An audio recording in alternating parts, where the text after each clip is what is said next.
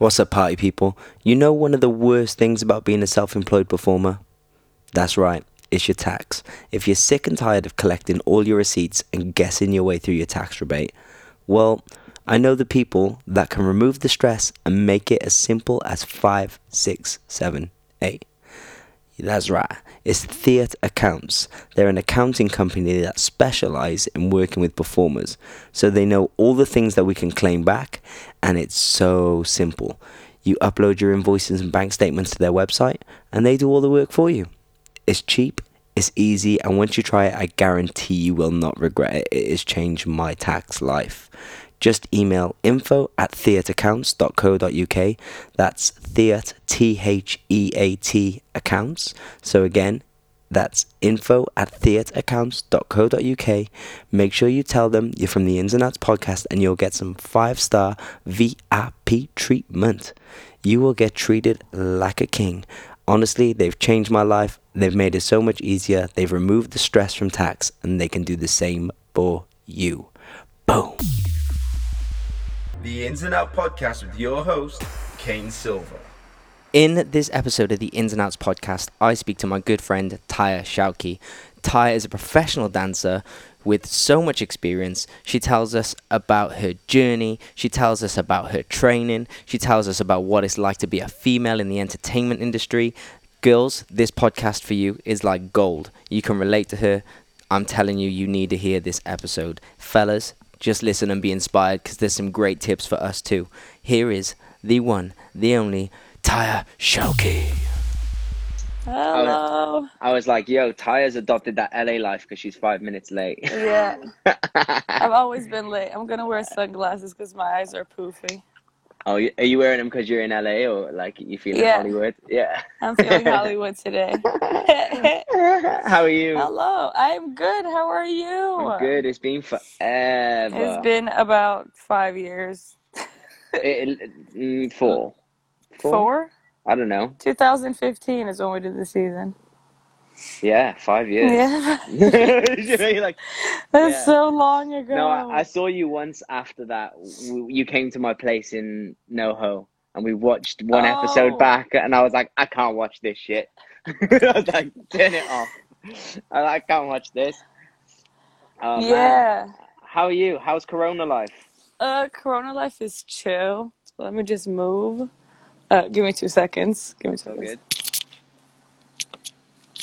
Um, yeah, let me go on the balcony. Okay. Um, Yeah, that's sun. oh, I got hay fever. Good Uh-oh. bitch.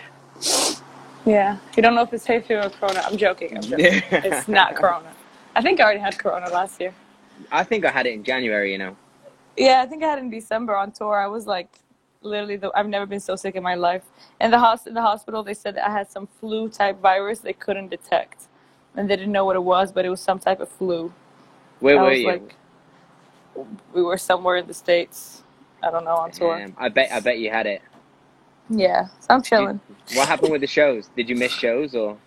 Two weeks. I was out. Oh snap! Yeah, it was literally two weeks.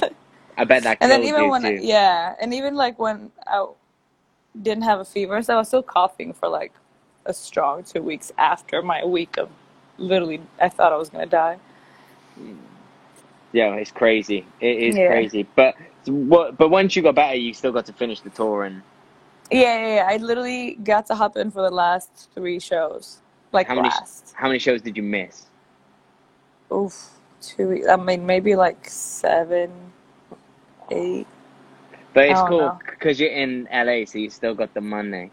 yeah. yeah, you still No, I was actually money. traveling with them. I was traveling with them because I was hoping to get better and to get cleared by the doctor. So I got to watch it, which was nice. Like, I guess. I mean, it sucked to watch to to miss it, but the cool thing is like when you do. I mean, you know this too. When you do shows, you never get to watch them. no. Like, you never know what your show looks like. You just see Uh-huh. videos, but it's not the same.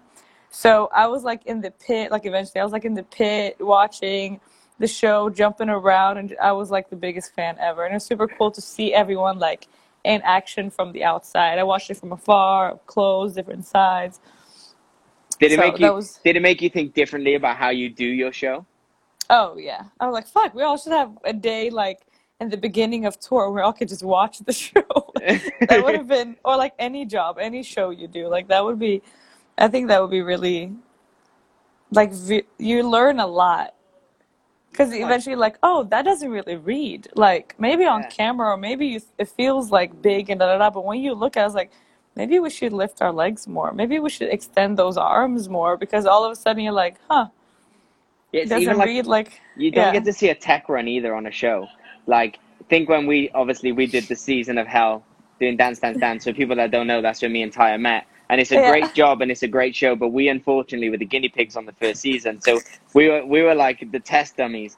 But even Yeah. then, it was like we never got to see what we were gonna do until it was done, and you'd be like, "Oh, that Yeah. didn't that didn't read Yeah. I thought it was reading. I thought and it it looked real wasn't cool." live so everything was pre-recorded it was a tv show so it was like pre-recorded and didn't air until like months later in a foreign country so we couldn't even watch what we did No, so It's strange. I I, feel like- like, but I don't think I've ever done a job where they go, "That was a good tech run. Now come and watch it. These things need to be changed." I guess the choreographer or creative just watches it and goes, "Yeah, that'll do," or "That was whack. You need to change." yeah yeah like there is a you know eurovision song contest in, in Uh-huh. europe so the swedish eurovision like the pre-qualifier it's like a couple of weeks like eight weeks or something so they pick the winner who's going to represent sweden in eurovision in there the process is like we go on stage we have all these camera rehearsals tech rehearsals and then most likely usually uh, depending on if you're a house like core dancer or if Mhm. you're a brought in dancer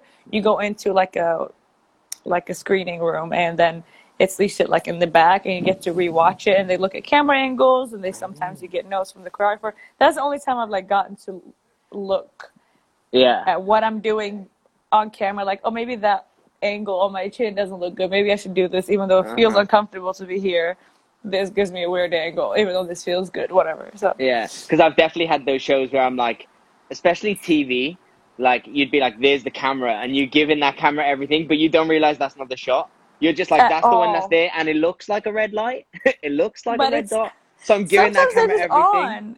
and then Yeah. from the side, I'm like, you know what I mean? like, exactly. So, so, in your. Vision Suite, and they're so organized, so you get to like, you really get to know the angles they're trying to go and exactly when. And that's how I learned to catch cameras because eventually I would just watch it and memorize like really quick, and then every time we do it, I know exactly where to look. So Mm. that helps with Dance and Dance a little bit also. I, I remember when I first started. Yes, Anders, Sweden. I remember when I first. Anders. my twinny. I remember when I first started like working, and Randall and Cisco would always be like to me, "Just find the red dot." So I'd be like this on stage, like, "Where's the red dot? Where's the red dot?" And any red dot I saw, I'd be like, exactly. And I'd look back and I'd be like, "I wasn't even close, not even in the right direction." Jeanette always called me, excuse my language, Jeanette always called me a camera whore. Yes. Always.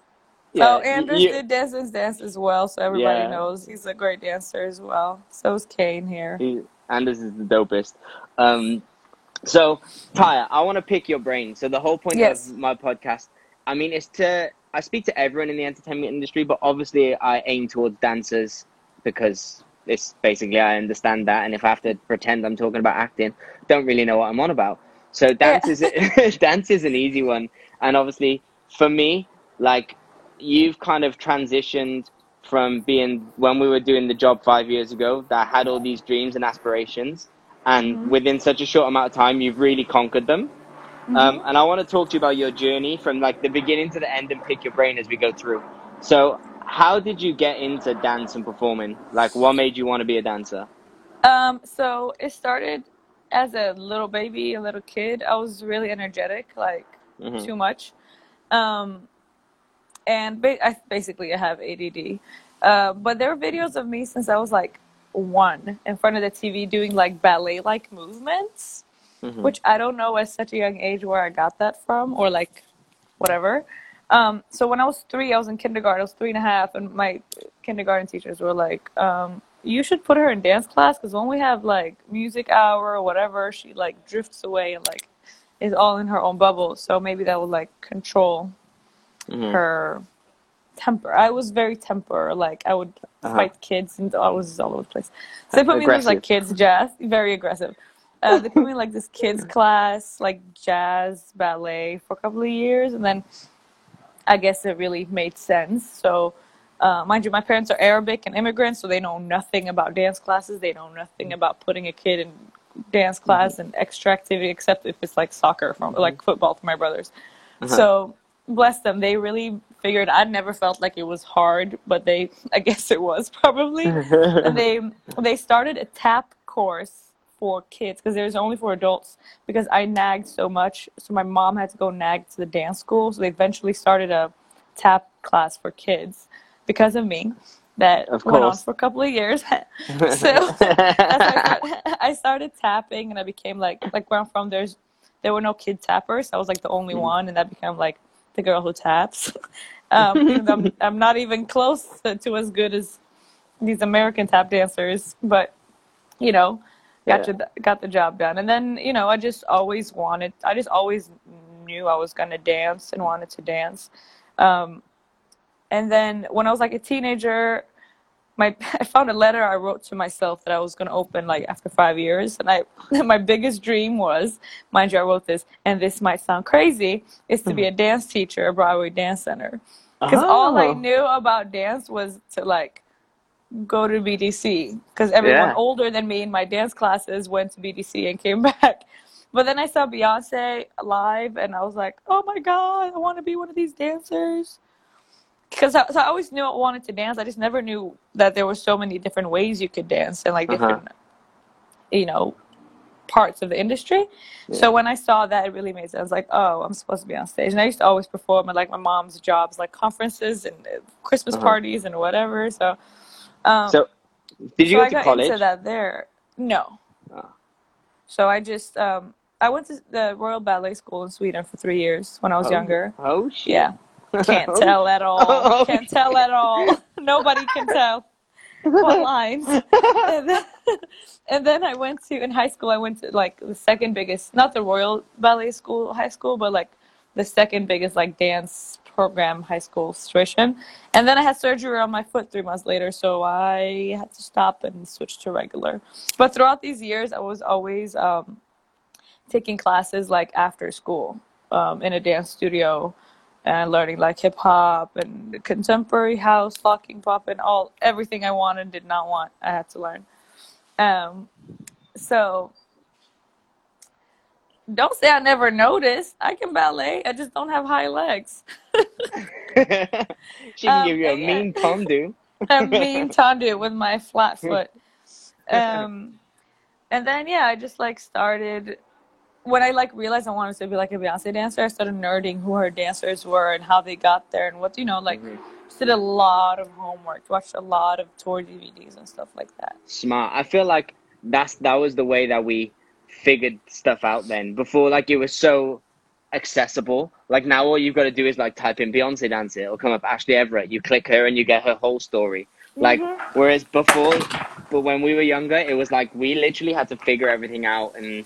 You know what I mean? Like, Yeah. wait to see, wait to see the credits at the end of a film to see who choreographed. Yes. You got served. like- Yes. oh my God, yes. Like today, I feel like younger dancers today, and I don't mean this in any any weird shady way. I am young, yes, but I'm trained by old. I'm like in the middle. You're an old like soul. I'm not old soul. Um, when people like, yes, you guys are incredible movers. I did not know how to move like y'all did when when you were when I was 17 or 18 or even 20, 21. Until this day, don't know how to dance like that. But I think there's a lack of knowledge and lack of like history or or like knowing of tours or dancers. Like yes, I don't know everybody, but I used to watch I used to watch DVDs because, like, yes, there was Facebook, but to find like Ashley Everett on Facebook, what like was so hard. I had to like, and then from she was the first one I found. Then I found Kimmy, and those were only two. But I was like, there's so many girls on stage. And then eventually I saw pictures that they were tagged in with other dancers. So I was trying to find who are the other dancers. Click on them. Found like Kat Rendick. Mm-hmm. Found like Sophia and like or Sophie, sorry. And then I like found more and more, got me into Dana, and that, so that's like you know. And then okay, who the male dancers? Cliff, Mhm. or you know John Silver, like whoever. Like so, I would just, I would just, it would, it was such a process to find people. It's not like today you go when you find it, and what you would find would be like high school pictures. Maybe they would pick, they would post like a profile picture, and then that's it. Like you wouldn't there was no Instagram access, seeing throwback Thursdays. Like it wasn't like that. There was you no know? content, like as in there's no dance content or no like way to see Like like, I'm teaching yeah. I'm teaching Thursday ML. Like those things did like we didn't have that.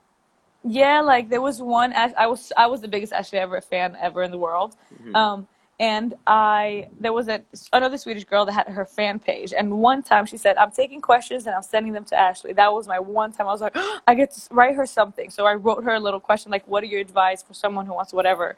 And she answered.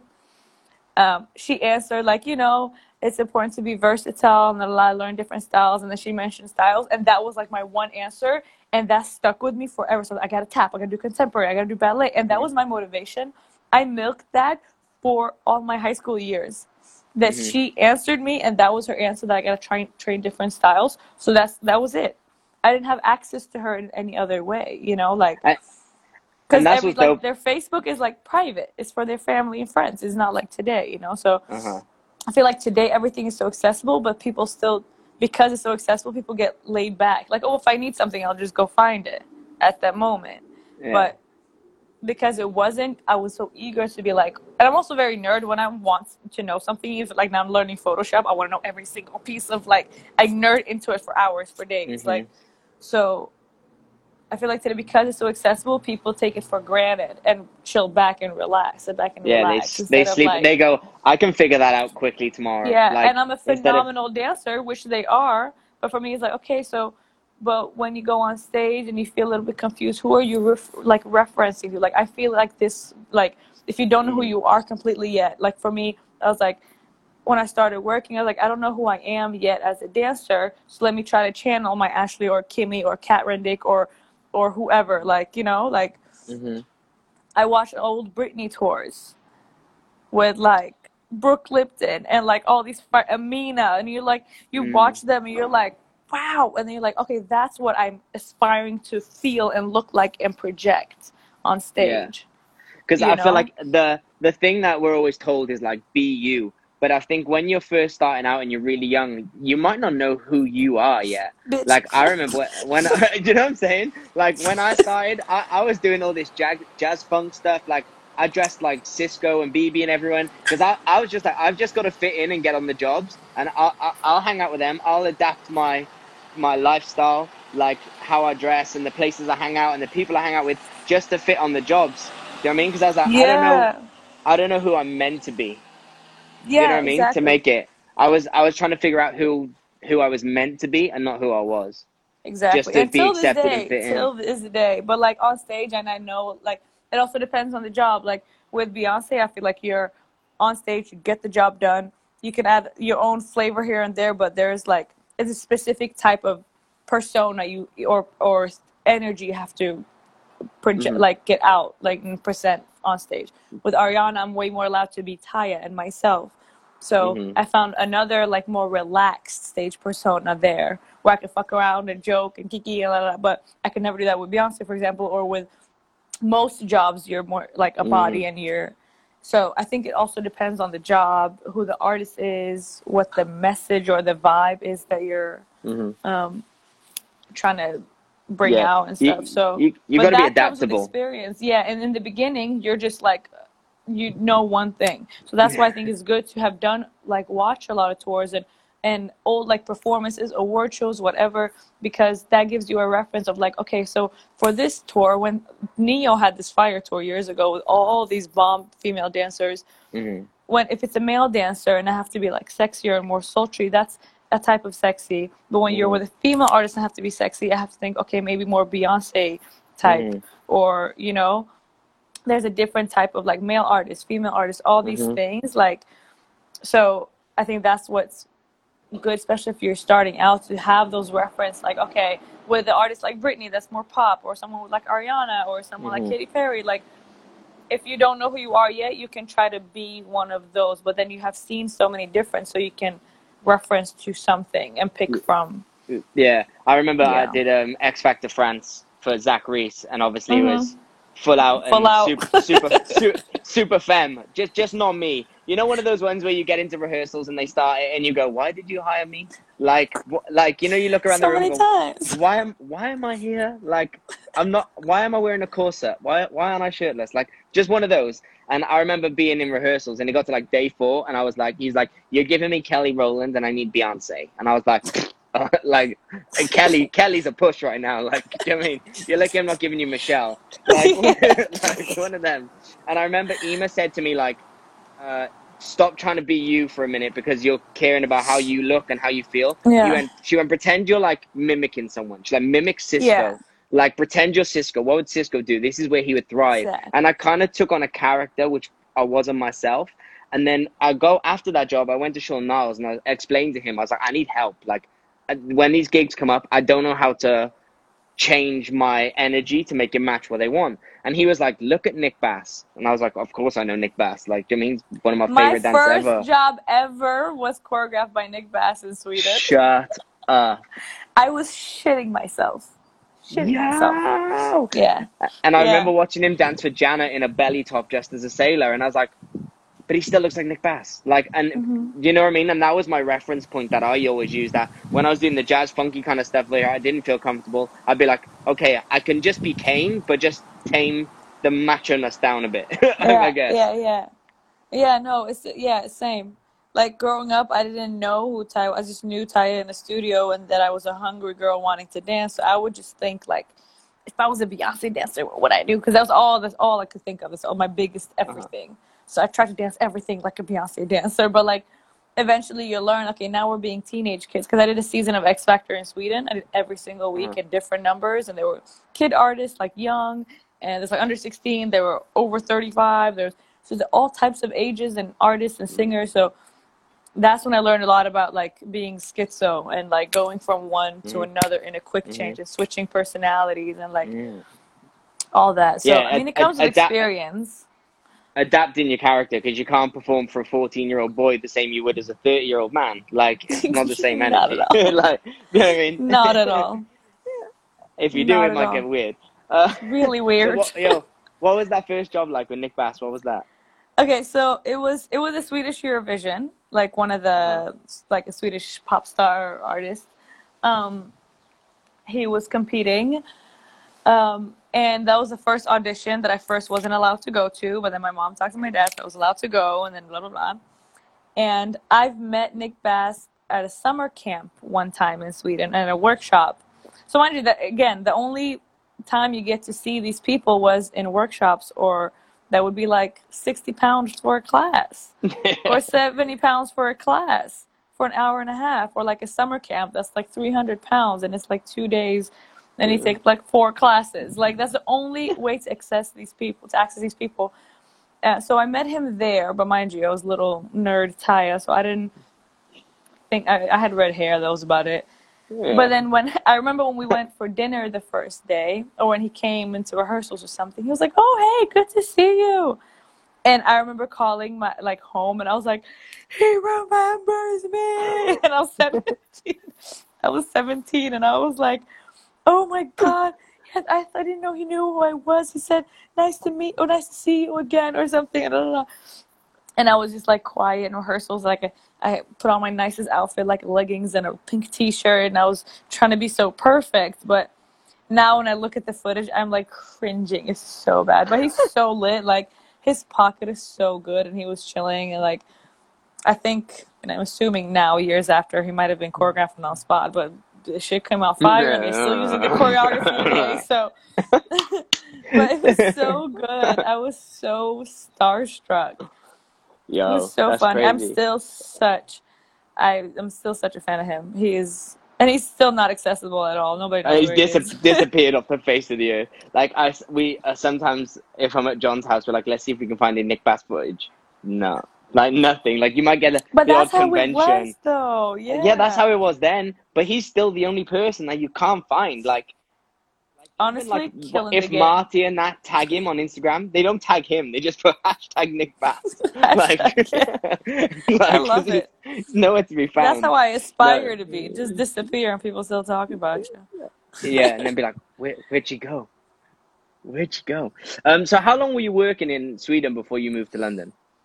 Um, I worked for a year in Stockholm, and then I went on tour with uh, Swan Lake Reloaded, which was a modern hip hop, like urban take of Swan Lake. It was super Uh huh. successful and super You did that with good. Lizzie, Like, right? yes. And Yeah, we traveled for two years, like on and off. And in between that, like it was Europe and like Russia.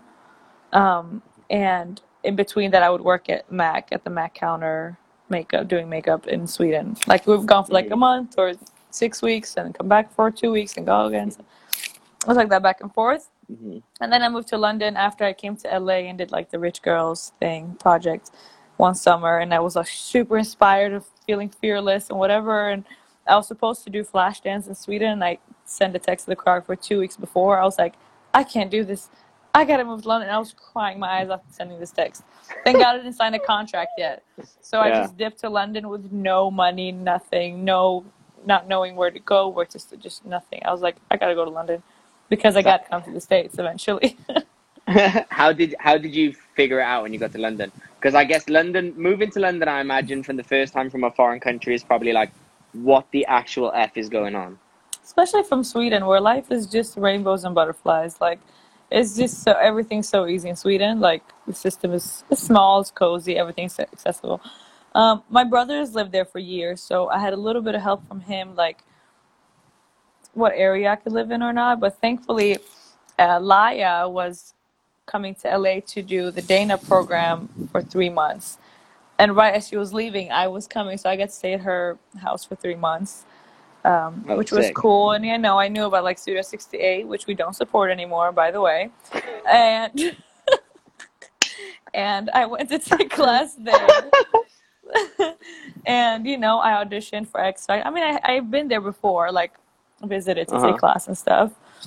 But it was hard because no one wanted to book me. Like I still to this day have not worked with one UK choreographer except Yeah, Jerry. that's crazy. Yeah.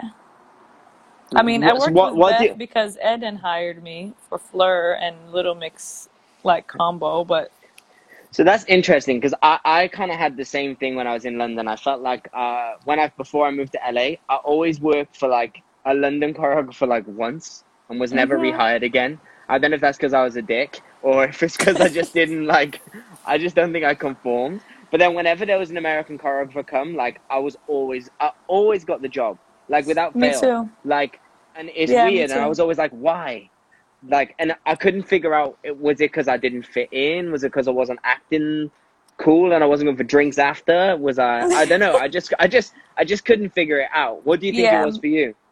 I think um, it was a look thing for sure. Because now when I look back at my red hair, I'm like, oh, yikes, that was a lot. I mean, it looked good on stage, but in real life, It looked, it looked dope on stage. Frightening. No, it, it, but on, yeah, but no one's booking you in real for real life. Everyone's Yeah, booking you for stage. Yeah, no, on stage it worked. But I think, um, I mean, the thing is, people knew me. Everybody, a lot of people knew me. I just, first of all, in the UK, they like tall, skinny, like not skinny, but like leaner. Even if you're short, you got to be no, kind no, of t- like no. You, petite. you, you were right with skinny. yeah, skinny I- and like The word wavy, snatched. straightish hair. Yeah, The word snatched was I- a thing here. Like everyone wants to be like, yeah. And I tried, but did not understand that peanut butter Uh, doesn't help that. Yeah, no, I was. I mean, I used to work. You remember, I used to work out. I was still fit. Like now, when I look back, I was like, bitch, I wish I looked like that. But um, my body shape is just not it. Like I'm more curvy, and even my, Mhm. I'm still. I'm not fat or I'm not round. No, not at all. My body proportions are great. It just did not fit in in the UK. And then my red hair, and I'm short. Um, and I was super full out at the t- like super going for blood. And I feel like and this is gonna sound so wrong, but I don't mean it in the wrong way. But like sometimes I was too full out or too strong, like too explosive of a dancer compared to what they were hiring. yeah, you, not so- a lot of yeah, a lot of the girls they would like book for X Factor, it was mostly, and this is not their fault, but it's mostly because they were put there to be pretty and very. It's more of a soft approach to female dancers. Where I'm, I'm trained in LA, like back home and in LA, and like super full out, like aggressive, not aggressive, but like you know, really out there, and that did like I don't like to tone down. I had to Mhm. learn eventually, but I also haven't had to do a lot of jobs to tone down, which thank God. Mhm. But that didn't work there. Yeah. You know, I feel like I was too much. But Mhm. then as soon as like Kevin Maher came and Nick Jonas was doing a, a Valentine's Day show um, at Heaven or GAY, whatever it's called, um, and he booked. Uh, he booked. He direct booked me. He had a little private audition, but he direct booked me through text like two days before he came to the states. Like Mhm.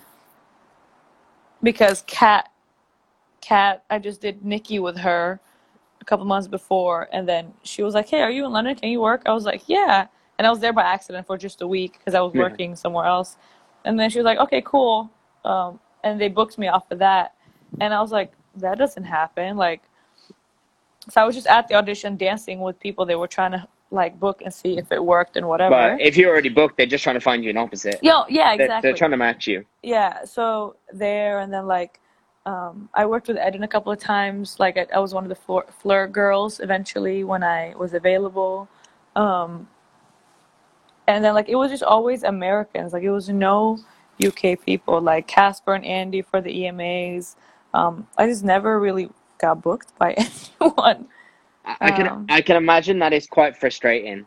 Like, do you know what I mean? Be i didn't understand at the as- time uh, yeah i didn't understand at all I like, was like, I'm working out i'm taking class i dance better than a lot of dancers here i don't understand not to be like that but like at the time i was No, no. very facts. trained which i'm not facts. today yeah and like i didn't understand and but the thing is for me also i just actually moved to london as a stepping stone to come to la so for me at the end of the day i was like it's fine because i'm here to be able to move to la and work with these people later anyways so Mhm. it was just frustrating because financially i couldn't i was barely surviving you know what i'm saying Mm. Yeah. Um, so what was that transition like then from London to LA? Um, it came quite random. I've always wanting been wanting to go to LA and move here. It's been my dream like forever. And I used to visit every summer, every year to come take class and whatever for like a month. And then we did Dance and Dance. I did four, four seasons, four, four I seasons of Dance Dance Dance. And by I, I, season, I only I only just about managed four weeks. Yeah, exactly. even Me then, too. you're even then you're all like, "Stay." Like, yeah, yeah, me too. But- and but- then so disclaimer, because everyone who probably heard my other podcast when we speak about Dance Dance Dance, I hate on it hard. But my first season, the first season, you can vouch, was like the hardest experience I've ever had in my life. But worst I've been I've to- in my life. I've been told by every everyone else from there on, it was like this dream job. I was like, what? No. So okay, for those who don't know, Dance Dance is a TV show that is like you recreate iconic music videos with original choreography and everything, which I still to this day do not agree with, and I tried to fight it, but I got oops, got slapped on the mouth. Um, and so it's like you literally dance ten out of ten numbers.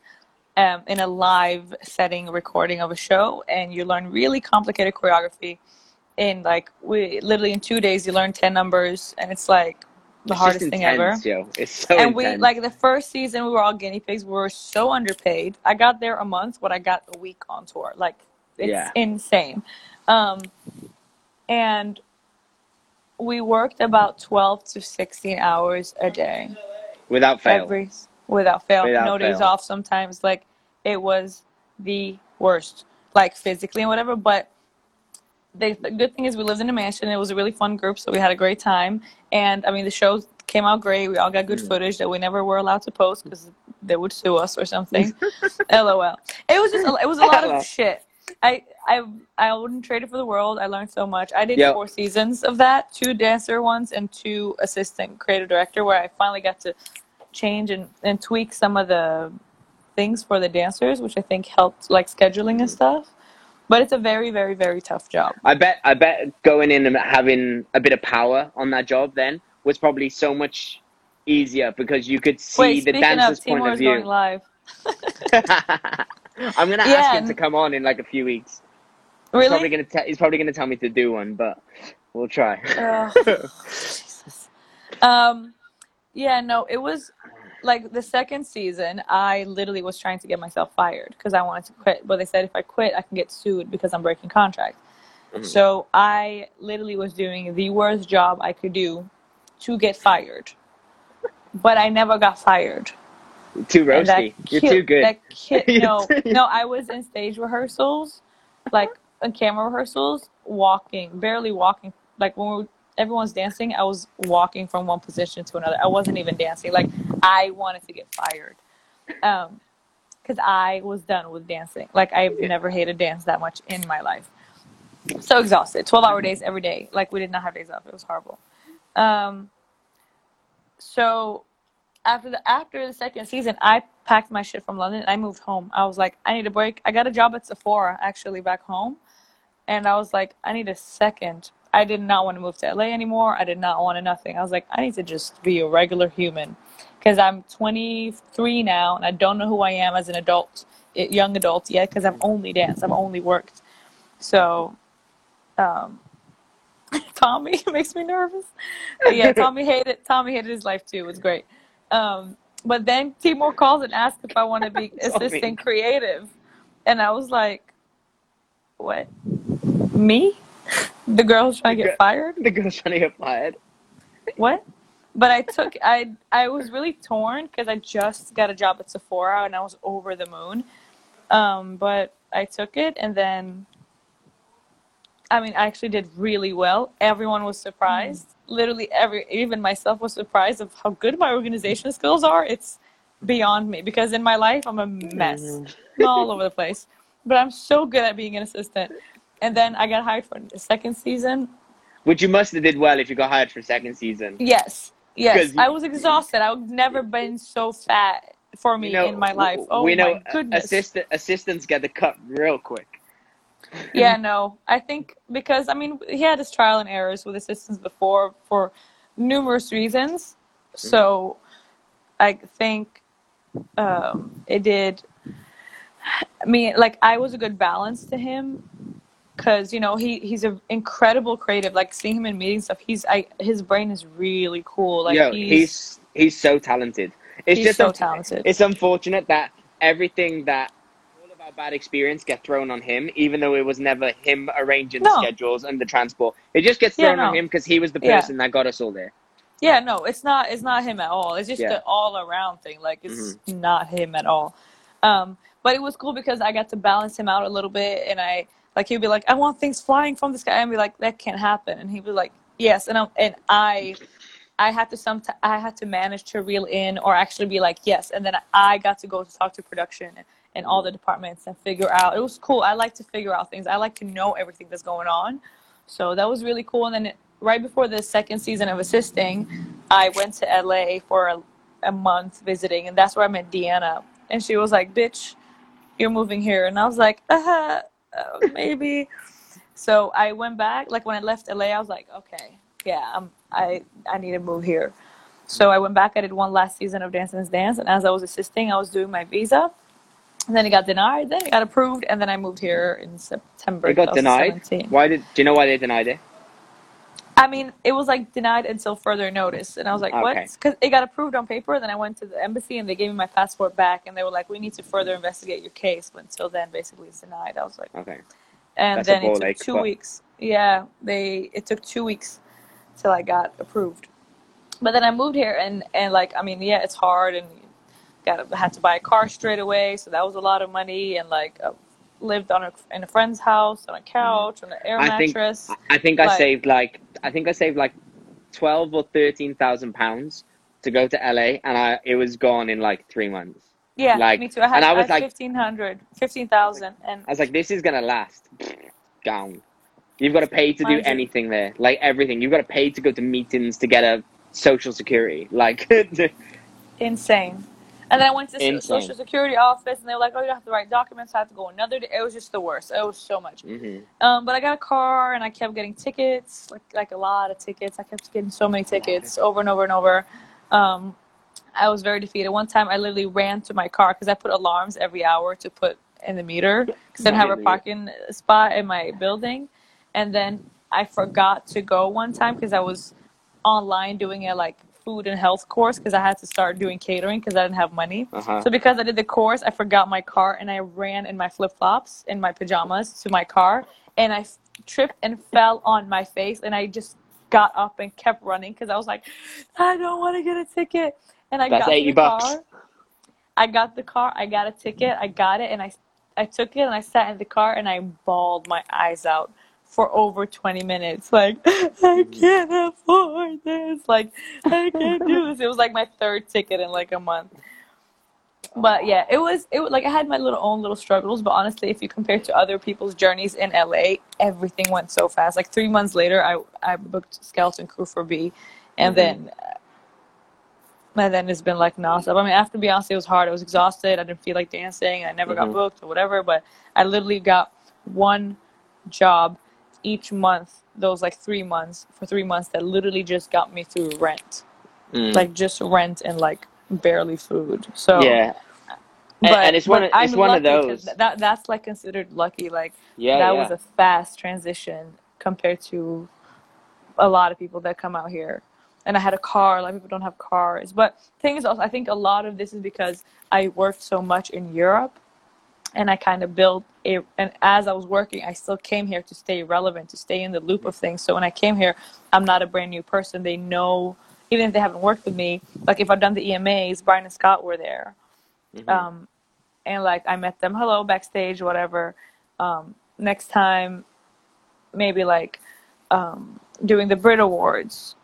You know, Tanisha Scott was choreographing, she had assistants, or she had American dancers. So like you meet people like that. So when you come here, you're not a complete stranger, and I think that helps mm-hmm. to like be Yeah. patient and just build your way up slowly. Yeah, I think the hardest part for me when I went was, like you said, those those in between times when you're just about making it and just about surviving. It's just keeping the morale up and staying positive and going, yeah, I'm gonna keep fighting and keep pushing for this. You know what I mean? Yeah. Like I started, I think I started working within a month of being there, but it wasn't like my dream gigs, but it was enough to get me by. Like I got a job with Shane Sparks. It paid me enough money a every job month. is a job. As a uh, job yeah, and at the job. time, I was like, "Oh, I'm here to I want to dance for Usher." And then when this random artist come through, like job for a random artist, I was like, "This right now feels like Usher because he's paying my bills." Like I Yeah, was so yeah, no. happy just to It's know that I was gonna live that week. we'll live for another week. No, it's insane. Yeah. like a lot of dancers, that's the thing. I think also that's a big thing you can't. I think will not benefit you is being picky.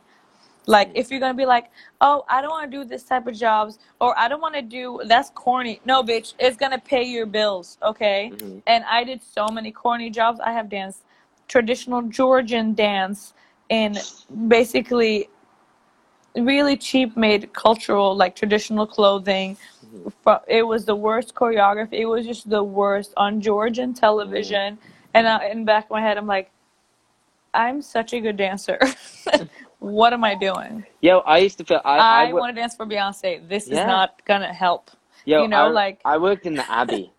I go go in the know Abbey i in a remember i was speedo. there Like that was for me like uh, it was it killed me. It ruined my soul. Yeah. I'd be go going and I'd see Jamal on one table, Jamal Sims. I'd see Brian come in and he'd be the other side of the room. I'd see Tyce Diorio and I'd be like, oh my god. Yeah I'll never forget one time I was doing it and Misha uh, and Kenny and everyone came in and I was like, like, and I've recently been working with Misha, so I'm like, oh my, and they, I told them once that I worked there and it was with Nick Bass and they were all quiet and Nick Bass went, good for you for paying your rent. And I was like, yeah, that means Yeah. I'm approved. I'm approved. And I remember they all walked in and I turned around like, oh shit, I don't have to see me. It's and I just, I just started a spank on the ass and I turned around and Misha had a dollar like, yeah. And I was like, oh my God. I mean, bitch, you you, gotta do what you gotta do. I worked at the box. I did go go coming here, and it was at a Sunday brunch party in, in Hollywood, and it was like super cute and nice. And I was go going in like a cop outfit, and I got like a hundred bucks for like three hours, and I was like, Mm. I should be having brunch with you guys because you guys are all losers that are just here because you put on some fake lashes and you probably know someone who knows someone who knows someone. Bitch, I am someone. My life actually has a fucking story because you know half of LA is just soulless people, meaningless shit. And I was just looking at, I was just dancing and shaking my butt, and I was looking at these people like, I've never, I've never felt so um, humiliated and small and like I'm doing this for a bigger purpose because a hundred dollars can pay my gas and my food to And get to the audition. to like, get to the audition to get to class. This this will pay me a couple of classes so I hopefully can get a fucking job that I want to do. But like, Mm. I've done so many jobs I hate. I did the BET Awards and I was booked as a dancer. In rehearsals, it was like you, you four girls are gonna come in and be like the champagne girls in the number. So we got d- plucked down from stage to walk the aisles with the artists with champagne and be like, oh yeah. And I was like already there. I was like, oh my god. So then on show day, they're like, the champagne girls, we're gonna take you out of the number. We're gonna put you somewhere in the show. We're gonna come out with Jamie Foxx when he's talking. He was hosting or something.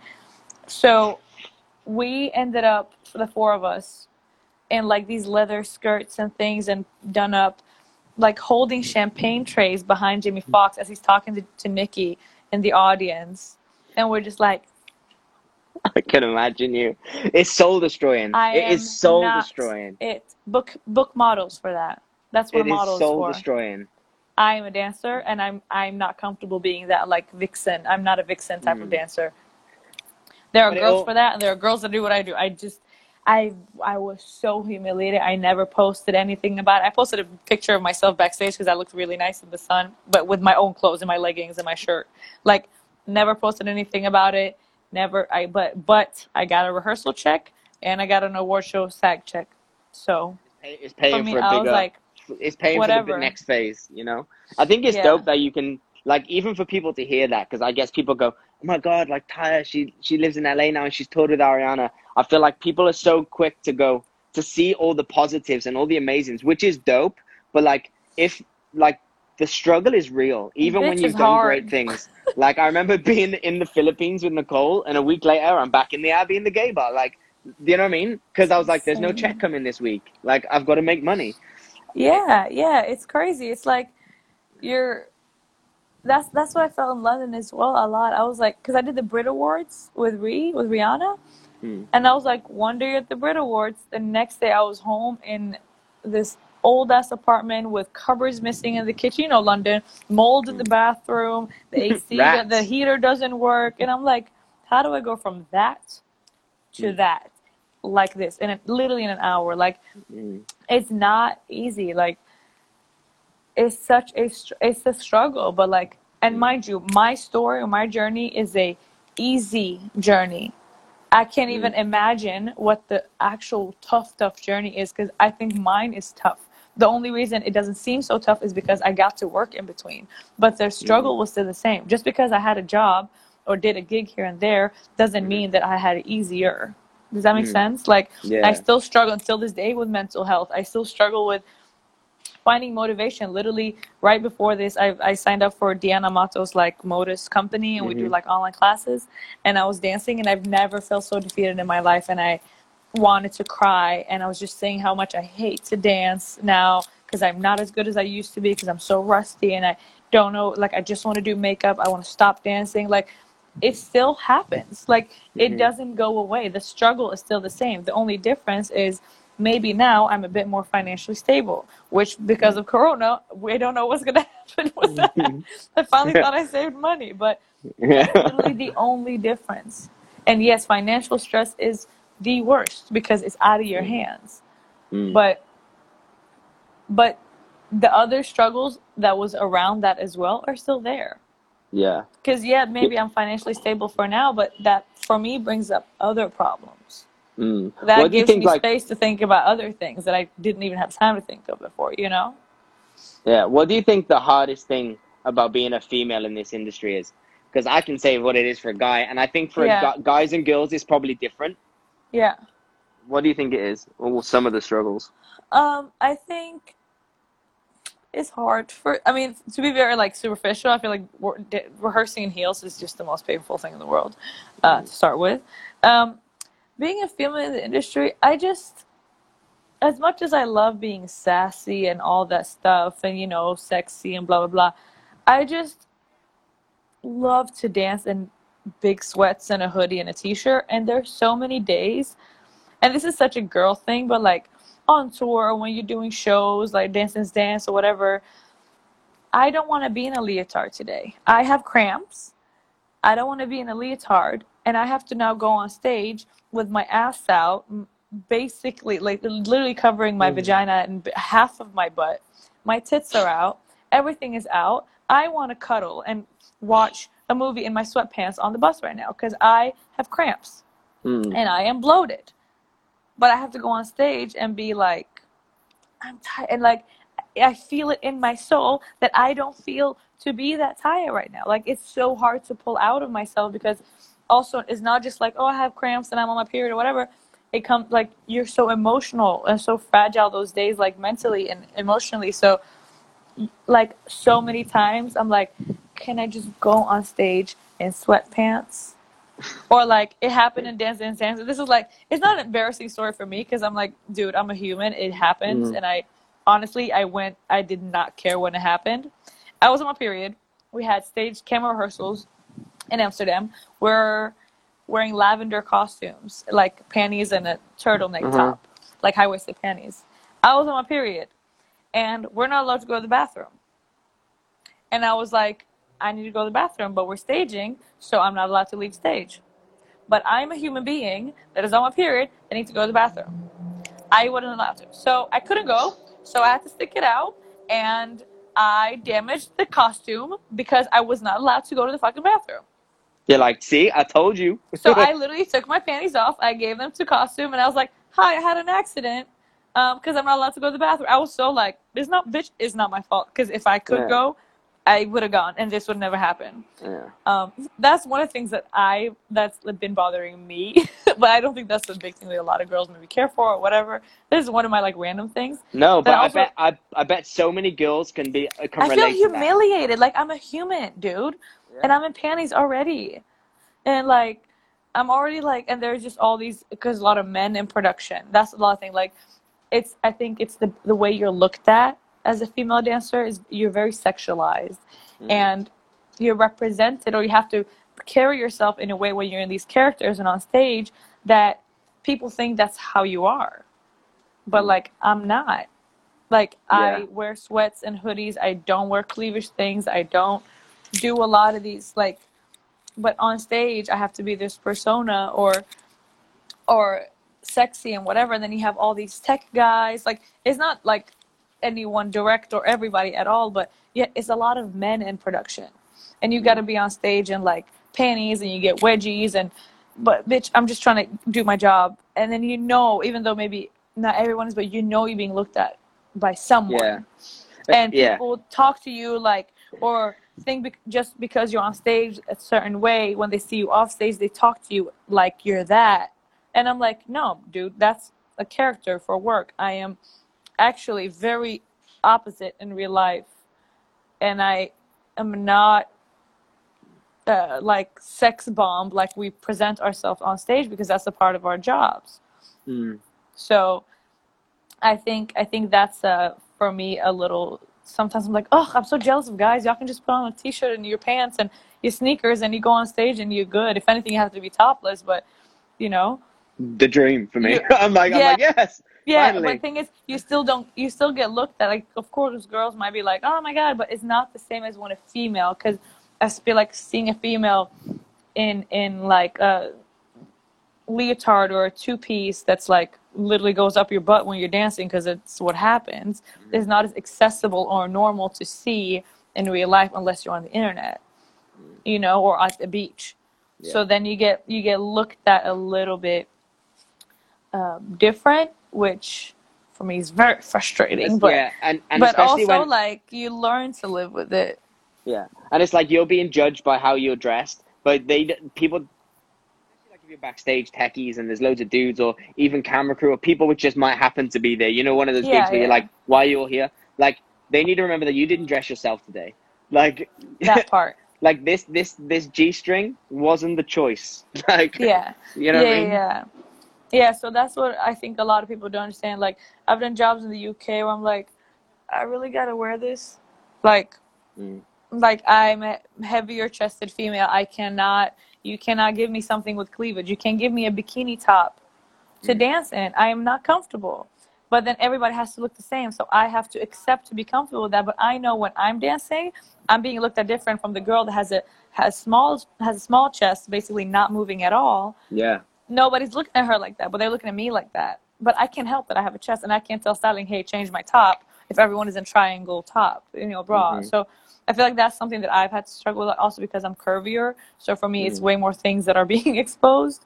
Um, but it's also something you get used to. I mean, like, yeah, I- feel like, of course, I think I look great in a leotard or whatever, Mm. and if you feel nice, whatever. But some days, it's it really depends on the crowd or the situation or uh, whatever. Because I've had I've been on jobs where techies and crew people literally they have nothing to do there, and they literally come and just watch, and you're like, I'm not. All us girls look at each other like, can can we ask someone to To get them to out. leave because they're not supposed to be here? Like, go Mm. backstage, go on your break. Like, we're just trying to do our jobs, but we've been told to be in these leotards Mm. in the middle of the day, ten in the morning or whatever. Like, that's Yeah. you know, you you're distracting me from my my job, literally. Yeah, it's weird because I feel like as a male dancer, like we're conditioned for that to see you. Like we've been on jobs, I've seen you half naked, and no one bats an eyelid. You've seen me um, half naked, no one bats an eyelid because it's just part of the gig. But then when it's like when it's a techie or someone which is not part of our understanding and our bubble, you Yeah. feel the different energy, right? Yeah, yeah, yeah. It's it's different. I feel like with your dance friends because it's a part of our job, like quick changes and whatever. And because we're so physical in our in our job, and I think in like the fashion industry is the same and stuff like that. So I don't. like, We just we don't like. I just see bodies and I don't care because we're so we dance together. We do partnering, whatever. Like a body, I don't care if I see a butt, a thigh, a tit. Like I. I don't care. Like it, I, my body, my brain doesn't see it like that. My Your- eyes don't your- process it like that. But your brain's thinking, I've got to get on stage too. Yeah. So nobody, and I feel like that's a nice understanding between dancers. Like nobody cares like that. And then literally, like as soon as someone comes from the outside, you're like, "Don't look at me." Yeah, it's weird, right? Because Yeah. because I know you probably don't have that understanding and you that like process, like you don't have that like filter. It Yeah, for because for, you it's literal. Oh my god, thighs. Oh my god, stomach. Oh my god, a Mm-hmm. girl, a female in a bra. But when you're quick changing, you don't give it. It's like You whatever. don't give a shit about that. Yeah. Um, this is going to kick us off in 30 seconds. Can I keep you for 10 more minutes and come back on? Yeah, sure. Love. Thanks, babe. Yeah. Bam. Yo, All my right, we're back. it just threw me off so hard. Normally, when I end, it's like share to story, and now was just like share to your IGTV. I'm like, huh? You've never done this, and I only did this two days Yeah, ago. Like, you know, you're yeah. like, it threw me, and then it's like I push share, and it's like you have to add a title. I'm like, Oh. what do you mean? Okay, I've done. mean? I'll do it, but okay. this is new. We never agreed to these new terms. Tommy's Um, back. Tommy's back. So, peeps, if you've got some specific questions for Taya, don't put them in the comments. Put them in the question box. I know there was like 15 just then, but I believe lots of them were compliments and not questions, which is lovely. Um, Yeah. For you, for you, none for me. Uh, Oh, thanks. um, so, if you have a, if there was a, if you were speaking to a dancer who's 16 trying to come into the industry, what advice would you give them? Um, oof, Lord. I think the wrong person to ask at this very moment in my no, life. you're not. You're not. Yeah, I think if you're trying to be a dancer, like for real, for real, um, train literally every single style you can. When I say every, not like in whatever in the in the category of what you want to do. I'm saying everything, and you don't even have to master everything, but do at least a year of training in everything to just have to understand the language. So if, if you imagine every style, if I dummy explain, I know a lot of dancers do this. If you imagine every style of dance being a language, learn different languages. Mm-hmm. You don't have to be fluent, but you can still speak it with a little accent. That's fine. But you still, if someone speaks to you and you have to have a conversation in that language, you are able to, and you're not like, uh, uh, mi scusi, what the fuck am I doing? You know. So say train everything. Research the people before you. Figure out what your resources are, where you're from. Like there's work everywhere. The entertainment industry is exists in every country in the world. Like you don't have to go from Sweden to Los Angeles straight away. No, that's not going to be easy and that's going to be very expensive. Like so like I was Swedish. I mean I'm Swedish. I looked at what what exists in Sweden, who works there, who are the choreographers, who are the dancers. So then I started to explore there. I would go take class. I would introduce myself. I would then become friends. Like eventually, like get to know people and find friends in the dance world that are working that can maybe refer me for the next because they know the choreography because it's way smaller. And our Mhm. hometowns and our home countries is much smaller, so your chances of getting in the game is bigger. hmm If you're gonna come from no experience, nothing, and you're young, come to LA, knowing nothing and no one, just through you knowing them, they don't know you. You are one in thousands Thousands. thousands, like many, many. So why would they pick you, newbie, that nobody knows and you have no experience, before the veterans or the people that've been in the game forever or their group Mhm. already? So build up slowly and be realistic about where you are. Like, are you a natural mover or not? This is like, you don't have to be a natural dancer or a natural mover to become professional dancers. Dancer. I've seen so many non-natural movers that have Me just too. trained their asses off to become natural movers or to become phenomenal dancers. hmm So,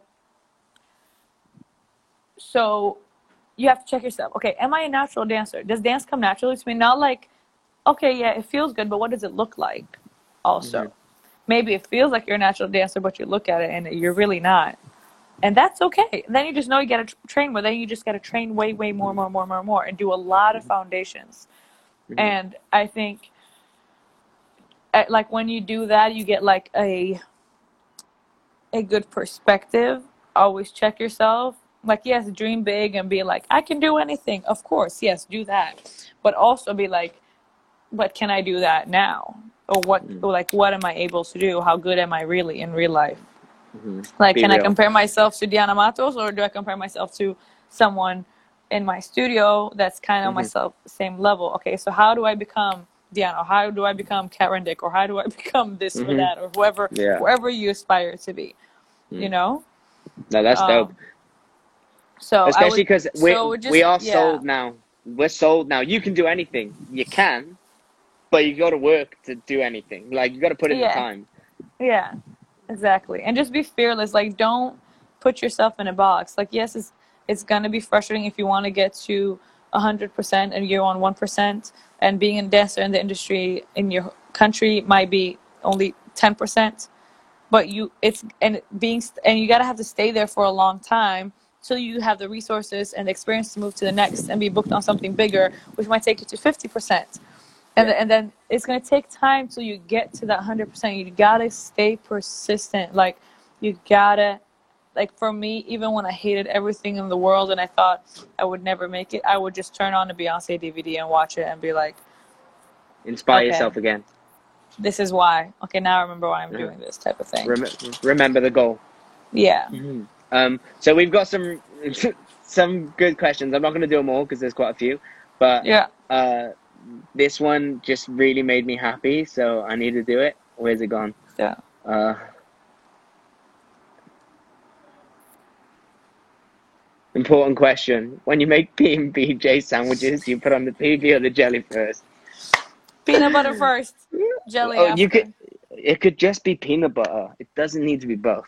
Peanut butter with a sprinkle of honey is my favorite i had that yesterday Yeah. breakfast Me and you used to go through so many jars of peanut butter. oh yeah mine So and many. connection is through pe- our love for peanut butter That's how we were like, oh, there's, okay, there's, we're friends there's one forever. there's one jar left. Spoon. Spoon. Literally the Uh, best. Uh, did I? Uh, advice for dancers going into the final year of training. What final year as in like college? I'm Or- assuming. I'm assuming so. That looks like a college dance headshot. So Yeah. I'm going with yes. Okay, so just girl train and like prepare. I think this is a good like if you're in your last year of anything, prepare for the next step. Just fi- mm-hmm. trying to figure out if you don't know what you want to do, read or in like no, not read. What am I, oh, write.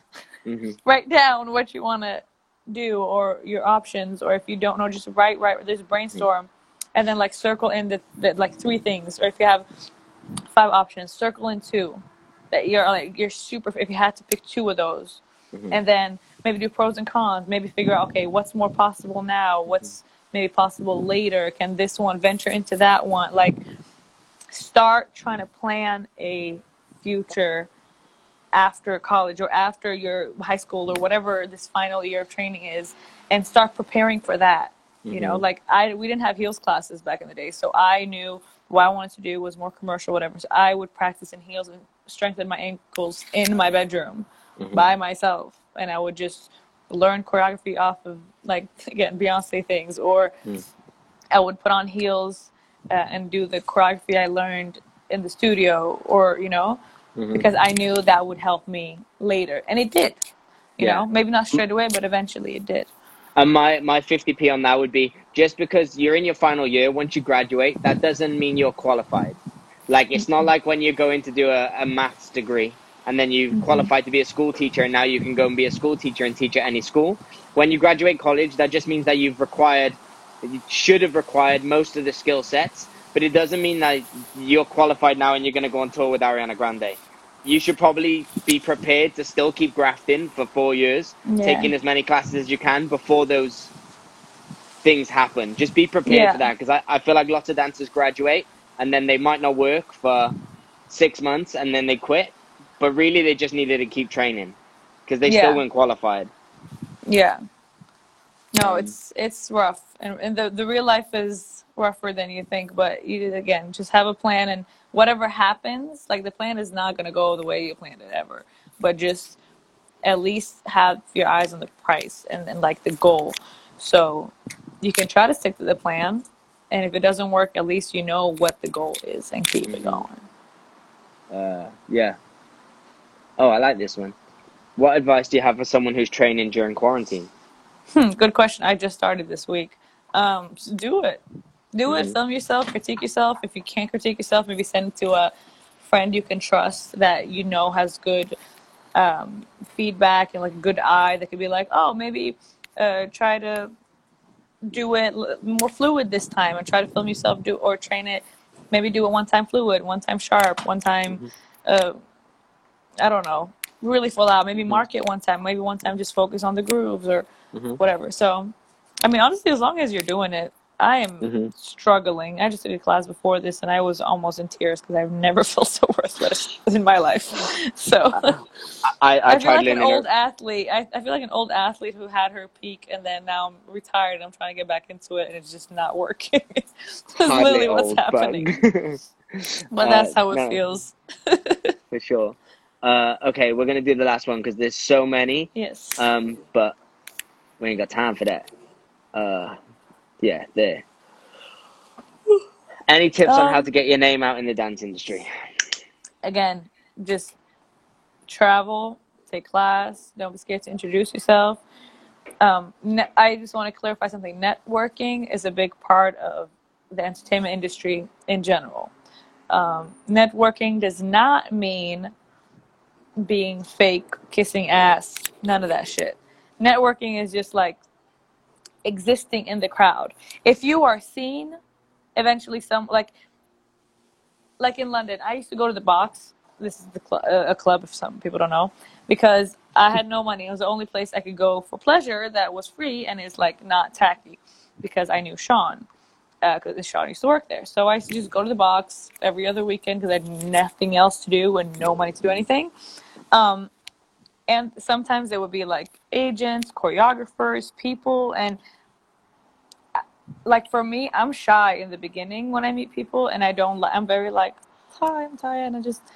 But I think from them just because I'm in the crowd, and I know Sean, he would introduce me, or I would like me, you know, you like laugh and you have mm-hmm. drinks, but I wouldn't like go in and have like, hey, I'm Taya, la, la, la, oh my god, I love you. Like I, I don't because of that. That's not. I don't know you, and I don't want to see, especially because I don't want to seem like I'm kissing ass. I'm just there. So if they maybe see me uh, dancing or see me somewhere else, or this is not just for clubs in general, just like dance events or whatever the fuck, wherever you are in your, Mhm. your real life, where, wherever you exist. wherever you exist, you know, like they, I'm a familiar face. Mhm. So because I'm a familiar face, they will naturally look at me, like automatically look at me, or they will register that I am in the room. If there's an audition, if it's a class, if it's whatever. Mhm. Um, but also just like take classes. When you take class, you meet people, um, and people will you will get better. People will know you from your progress. There's Mhm. choreographers that love to hire people be- from their classes because they their consistency and their progress in class. Like Brian and Scott do that. uh, Calvin and Sarah do that from people in their class. Like, so, and they give a lot of people their first chances. Or if you do like a dance intensive or a dance program with someone, it might be expensive, but it might be a really good investment if it's a good program. So you can get that way you know that person they, they see your growth and maybe they don't have a job but their friend who's a choreographer is looking for someone they're like oh i have some people in my thing and that's how i can get a, a first shot you know so a lot mm-hmm. of it if you want to say like get your name in the industry i think that's just existing like just Yeah. like ex- don't hide like what what is it out of sight out of mind Uh huh. like don't hide because then you people don't know you exist that doesn't For mean sure. you have to kiss ass and you know Be run be in everyone's face. Yeah. no it's not that just literally exist just don't literally don't hide and sure. it will take time it takes time it does not happen overnight it takes Yeah. years and years and years And it's different for everyone, so don't compare yourself to your friend Yeah. or the other person. Be you. at all Yeah. This has been dope. Thank you so much. thanks You are- Kane um, I you miss are- you I ain't seen you um, so long I know. Next time you come to the UK, we'll have peanut butter date. yes we Ah. will Ah, ah, Oh peanut butter and wine. Ah, it's been a Yeah. while. it's gonna be All right, longer thanks until I come everyone. to LA. yeah really Mm, Yeah, I need Yeah. no rush from there. Especially now. Hey. Hey. yeah there's we're all locked in Yeah. Thank you so much. You're the best. Thank you. This was so much fun. It was. You're Thanks amazing. for everyone Stay for coming. Yeah, you too. Bye, lovely. Bye. Thank you for listening to the Ins and Outs podcast. Please leave us a five star rating and review on iTunes and share the podcast with your friends and family. Let's make this podcast more than a podcast. Let's make it a movement. One love, stay safe, bye.